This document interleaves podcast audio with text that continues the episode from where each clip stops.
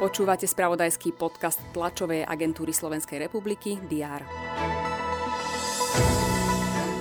Vojna na Ukrajine trvá už viac ako mesiac. V reakcii na aktuálnu situáciu bude aj na Slovensku pôsobiť bojová skupina NATO. Opozícia podala opäť návrh na odvolanie ministra vnútra Romana Mikulca a to za nezvládnutie riadenia migračnej krízy. Česi, ale ani Taliani nepostúpili na majstrovstvá sveta vo futbale. Aj toto boli správy, ktoré vám TASR prinieslo včera. V diári už avizujeme tie dnešné. Práve dnes si pripomíname 80. výročie začiatku deportácie slovenských židov do vyhľadzovacích táborov počas druhej svetovej vojny.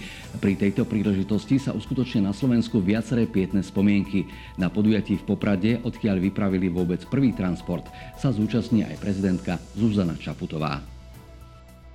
Pokračuje marcová schôdza parlamentu. V programe sú stavebné zákony z dielne vicepremiéra Štefana Holého. Poslanci by mali rokovať aj o reforme súdnej mapy. V detskej fakultnej nemocnici v Banskej Bystrici otvoria komplexné centrum simulačnej medicíny, ktoré predstavuje novú éru pri vzdelávaní zdravotníckých zamestnancov. Do veľkej miery totiž dokáže simulovať kontakt s pacientom a mapovať rozhodovanie o postupe v ošetrovaní a liečbe. Americký prezident Joe Biden sa na svojej pracovnej ceste dnes v Bruseli zúčastní záveru samitu Európskej rady. Odletí tiež do Varšavy, kde sa stretne s polským náprotivkom, prezidentom Andrzejom Dudom. V Bratislave sa koná spomienkové podujatie, ktoré pripomenie 34. výročie sviečkovej manifestácie, ktorá v roku 1988 predznamenala neskorší pád komunistickej moci. V Lanom meste sa tiež začína knižný divadelný trh, nový knižný festival so zameraním na divadelnú literatúru, divadelné hry i knihy o divadelnom umení.